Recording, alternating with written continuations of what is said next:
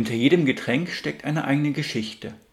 Zwar war mir diese Aussage im Hinterkopf irgendwie bewusst, aber realisiert habe ich es dann doch erst vor ein paar Wochen in meinem Urlaub. Auf einer Tour entlang der Ostküste von Nordamerika führte mich mein Weg auch nach New Orleans, der Stadt, die auch für die dynamische Musikszene und ihr pulsierendes Nachtleben bekannt ist. Dort begab ich mich auf die Reise in das historische French Quarter mit seinen bunten Häusern, wo ich am Abend für eine Cocktailtour verabredet war.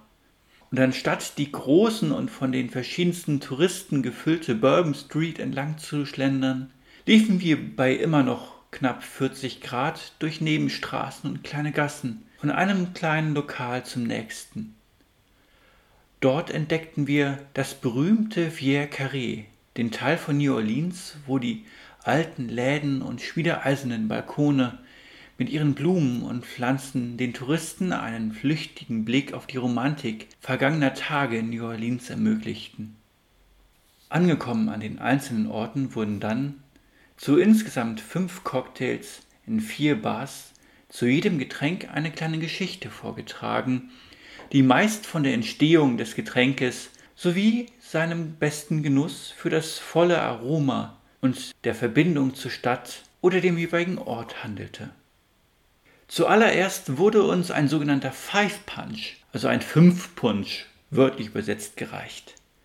Dieses Getränk stammt ursprünglich aus Indien und wurde durch englische Seefahrer ab dem 17. Jahrhundert sowohl nach Europa und später auch nach Amerika gebracht. Hier in New Orleans wird dieser Punch, was später im Deutschen mit Punsch übersetzt wurde, vor allem wegen der Wärme und hohen Luftfeuchtigkeit kalt serviert und besteht, wie der Name sagt, nur aus fünf einfachen und heimischen Zutaten.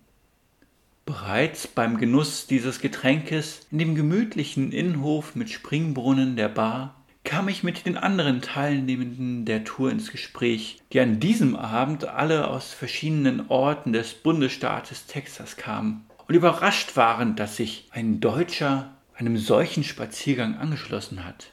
Denn anscheinend ist bei vielen Amerikanern noch immer das Bild von Personen im Kopf, die ausschließlich Hopfen und Gerstensaft trinken, wenn sie von Germans sprechen.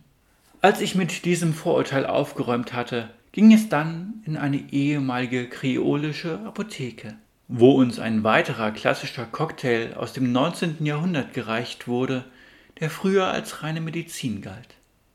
Solche und andere, auch ein wenig skurrile Geschichten erfuhr ich im Laufe des Abends und räumte dabei nicht nur mit weiteren Vorurteilen bei den Amerikanern über die Germans auf, sondern empfahl auch verschiedenste Orte für den Fall eines späteren Besuches bei uns in Deutschland.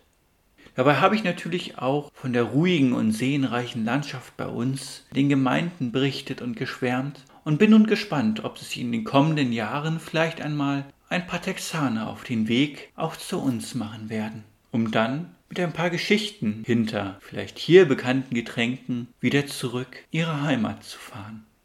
Einen gesegneten Sonntag Ihnen allen.